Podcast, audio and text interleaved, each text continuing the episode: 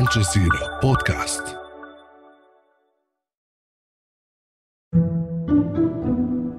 Every day is a surprise for a TV news producer. Gotta leave the office and run, figure something out. But for Rania Zebaneh, one of Al Jazeera's longtime journalists in the occupied West Bank, some days the surprises are harder than others. I've been covering this story for 20 years. You know, there are certain risks associated with reporting under occupation. It's no secret. May 11th, 2022 was one of those days. Let me bring you some breaking news. An Al Jazeera correspondent has been shot by Israeli forces. We understand that she's been killed. The woman Rania spent almost every day with, her mentor, her friend, Shireen Abu Akleh, was gone. I still find myself typing her initials on emails I send at times before I have to remind myself that she's not there anymore. Shireen's always on my mind. Home, work, in the field. She's always present. Al Jazeera correspondent Shireen Abu Akleh, our colleague, a Palestinian American, and an icon of Arab journalism, was killed by Israeli forces a year ago today. Since then, what's happened to the pursuit of justice for Shireen? I'm Malika Bilal, and this is The Take.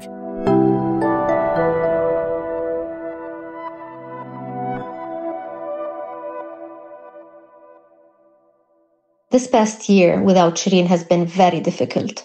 You'd think that the wound would start to heal with time, but it hasn't. It's been only getting harder without Shireen around. It feels like the office has lost its soul in a way. Rania says little things come up every day that have her thinking about Shireen and their days in Al Jazeera's bureau together. We used to talk about story ideas, check facts, buy things online, get food, talk about family. And big things, too. When I did my first on air report a few months ago, she was the first person I wanted to share this with. But she wasn't there. And Shireen's absence leaves her with big questions. The fact that those who killed someone as seasoned, as prominent as Shireen, someone with a dual citizenship, an American Palestinian journalist who works with an international network such as Al Jazeera, are still not held accountable, where does that leave the rest of us?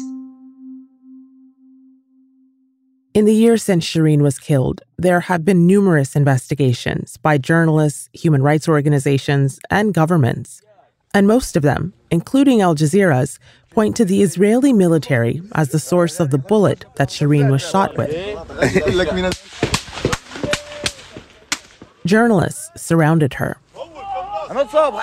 And according to forensic architecture, architects who do just that, examining the bullet holes, it was clear this was a targeted shooting.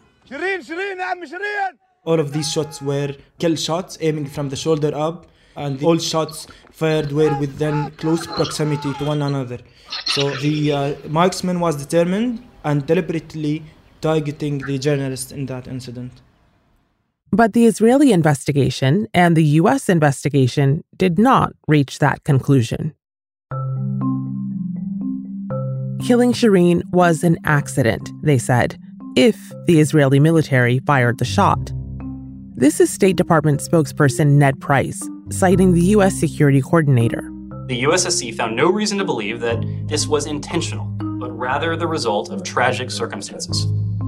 That left widespread frustration, including from Shireen's family, led in the U.S. by her niece, Lina Abu Akleh. There hasn't been any accountability from the US. If the US truly believes in accountability, then there needs to be action, and this is what we are calling for for a US independent investigation. Shireen's family pushed for one more US investigation, and they got it an FBI investigation. Six months after Palestinian American journalist Shireen Abu Akleh was killed, the FBI announced it will open a criminal probe into her death, a rare and unprecedented step in U.S. Israeli relations. That investigation was announced last November without Israeli support. Israeli Defense Minister Benny Gantz said that he will not cooperate with a U.S. investigation into the death of Shireen Abu Akleh. Gantz tweeted that the decision to conduct an investigation over the journalist's death is a mistake. So we called up our colleague Ali Harb in Washington, D.C. to find out where it is now. Did you know our colleague Shireen Abu Akleh at all? I did not know Shireen personally. But like many people who grew up in the Arab world, I personally grew up in Beirut. Um, I knew Shireen as the voice of Palestine as she has become to be known. She was in our living rooms uh, telling Palestinian stories. Al Jazeera, Ramallah at the same time that I did not know her personally.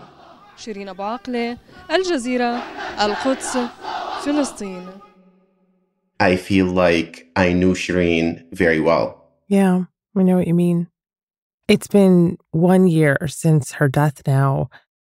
How are you feeling now? Especially because I know a lot of your reporting has revolved around the investigation around her death.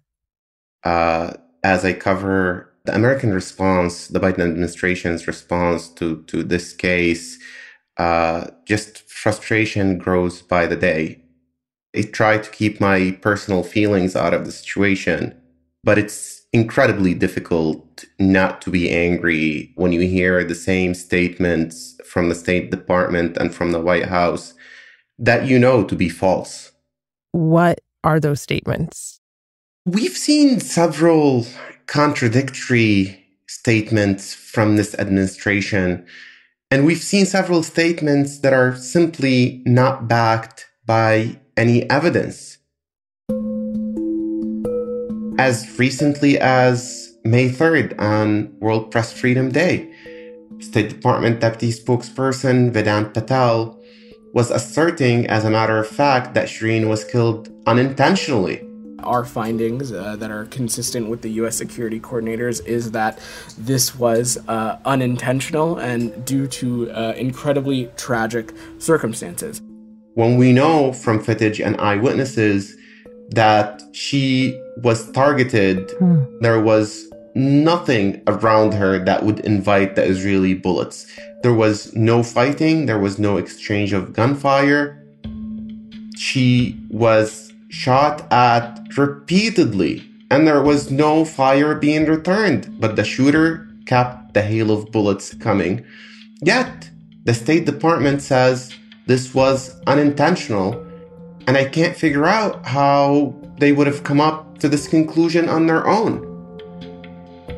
I know that you spoke with Lina Abu Shireen's niece, and other members of her family as well when they went to the Biden administration last summer to ask for a more thorough investigation into Shireen's killing. Do you remember anything about that? What they were asking for? They were asking for an American investigation for a transparent American investigation into the killing of an American citizen, of their aunt, of their sister, of their relative. Uh, and they met with Secretary of State Antony Blinken in Washington, but they were never given a satisfactory answer. President Joe Biden refused to meet with the family, uh, both when he was in Palestine and Israel and when they came to Washington. What I also got from Lina is how difficult it has been uh, for the family to process this enormous loss while also pushing for accountability and pushing for justice. So there is a job to be done, and the grief is taking a back seat, or at least it's not given enough space to be processed in a healthy way. So, one of the reasons an FBI investigation was called for were all of these issues with the first U.S. investigation that I mentioned earlier.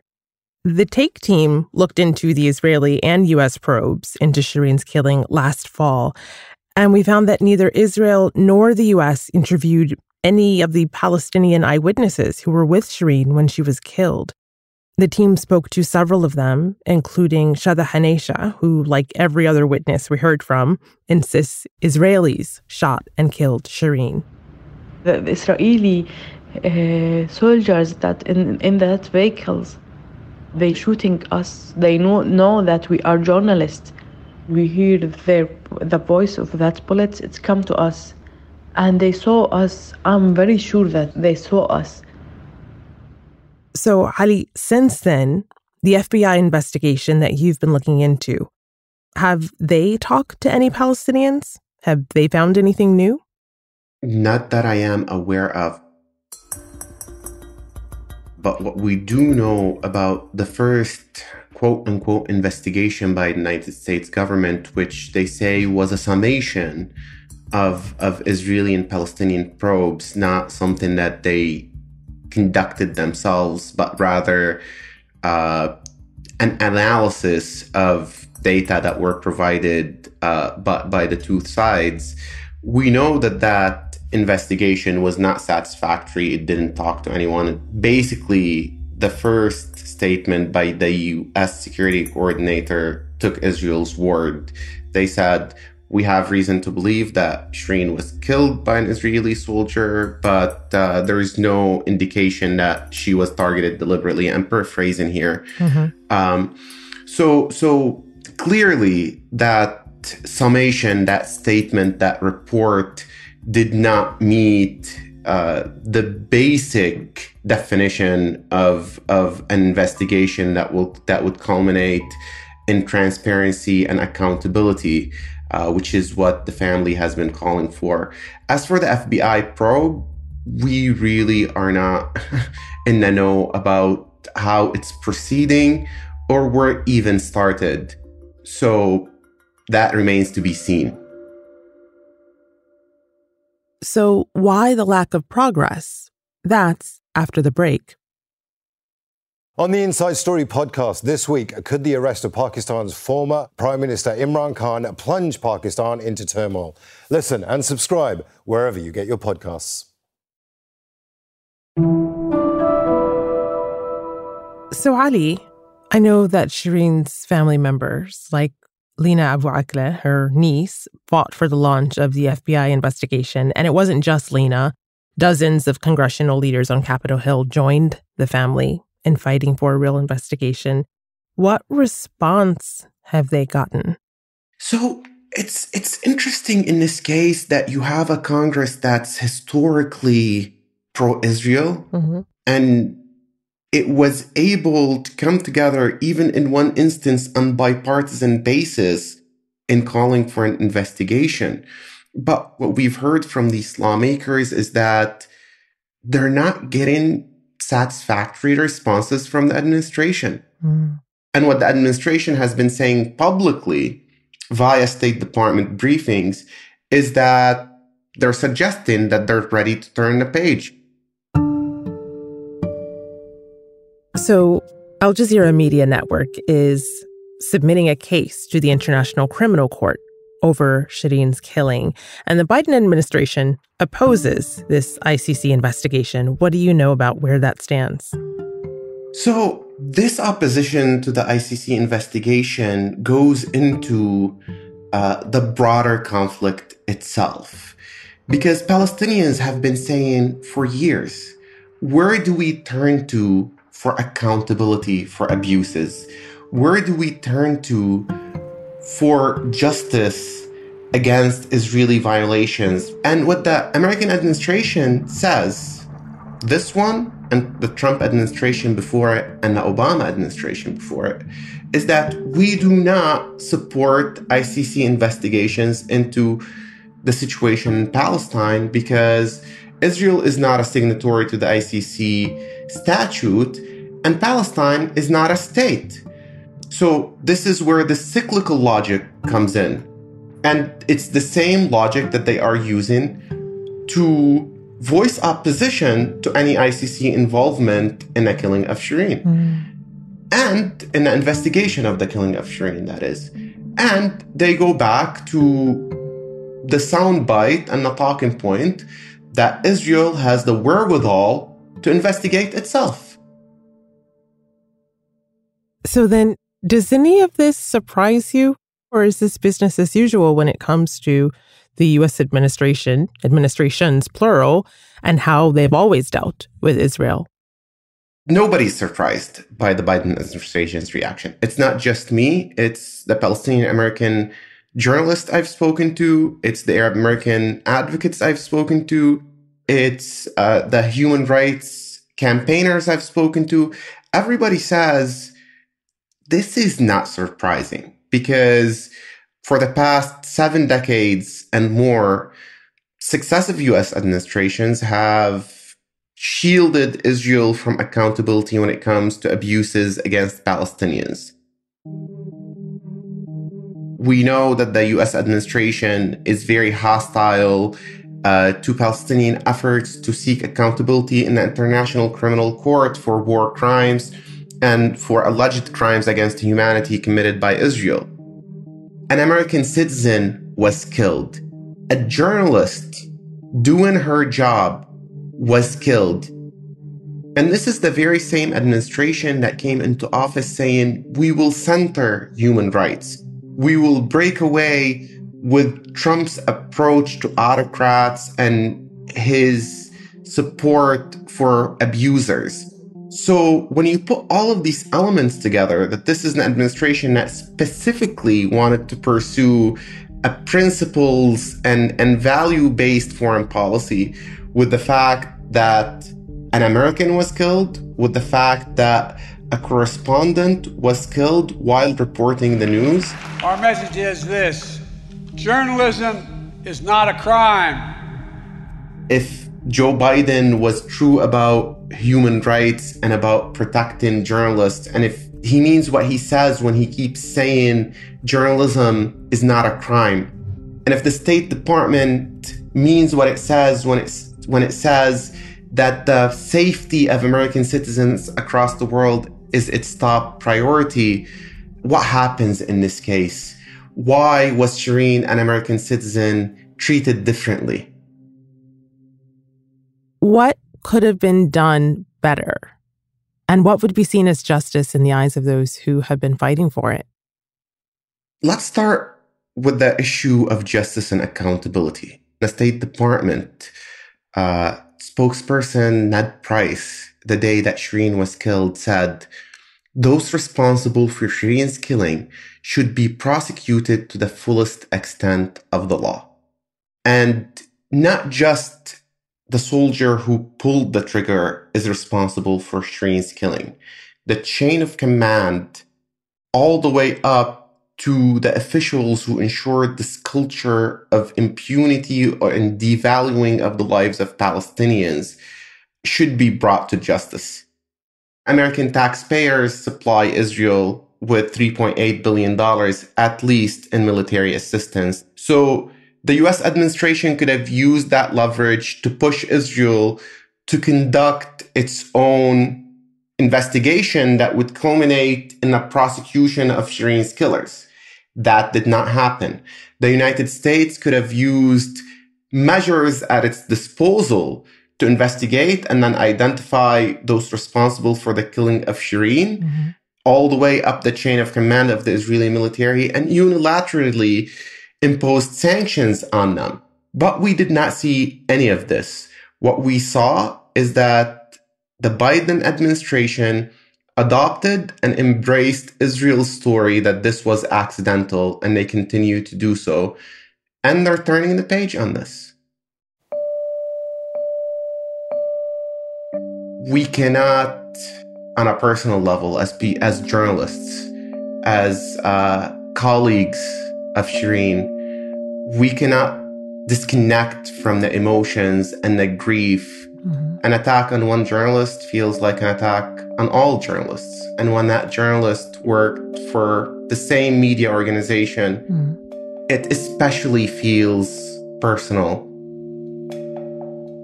So, Ali, do you think Lina and the rest of Shireen's family will get what they want? Will there be justice for Shireen? It's difficult to predict uh, with these cases. But what I have heard from Palestinian rights advocates, what the family has said, is that they will continue to push for accountability, they will continue to push for justice. There's an Arabic saying, a right is never lost as long as it has seekers. So while we don't know what the future may hold, those seeking justice for Shireen are adamant on ensuring it. And that includes Rania. She still ventures through the occupied West Bank almost daily, reporting the news, even when it's hard, really hard. The feeling of loss and injustice are very much dominant in, in, in the office, uh, especially with the ongoing daily killings. Israeli raids have only been getting more regular and more deadly. Since the beginning of this year, more than 120 Palestinians were killed. And we're finding ourselves more on the street and in the field covering such raids and the aftermath. And to think that Shireen was killed covering a similar raid, wearing her uh, protective equipment, helmet, vest, clearly marked as a member of the press, still targeted and shot, with no one held accountable for her murder a year on. It's, it's just a scary feeling. No one is secure and it's chilling. At the same time, I have to say, we're more determined to keep telling the story. Shireen's passion, dedication, and professionalism is very much missing. Her presence, her laugh, her kindness is missing, and it's not easy to get used to her absence. It's very hard, but it has also made us stronger, if anything, for her. We need to keep talking about Shireen and demand justice for Shireen. She wouldn't have settled for anything less if it was anyone else. And that's The Take. We'll be back on Friday. This episode was produced by Amy Walters and Ashish Malhotra, with Chloe K. Lee, Negin Owliaei, Miranda Lynn, Sonia Bhagat, Khaled Soltan, and me, Malika Bilal. Alex Roldan is our sound designer. Adam Abou-Gad and Munera Al Dosari are our engagement producers. Alexandra Locke is the Take's executive producer, and Ney Alvarez is Al Jazeera's head of audio.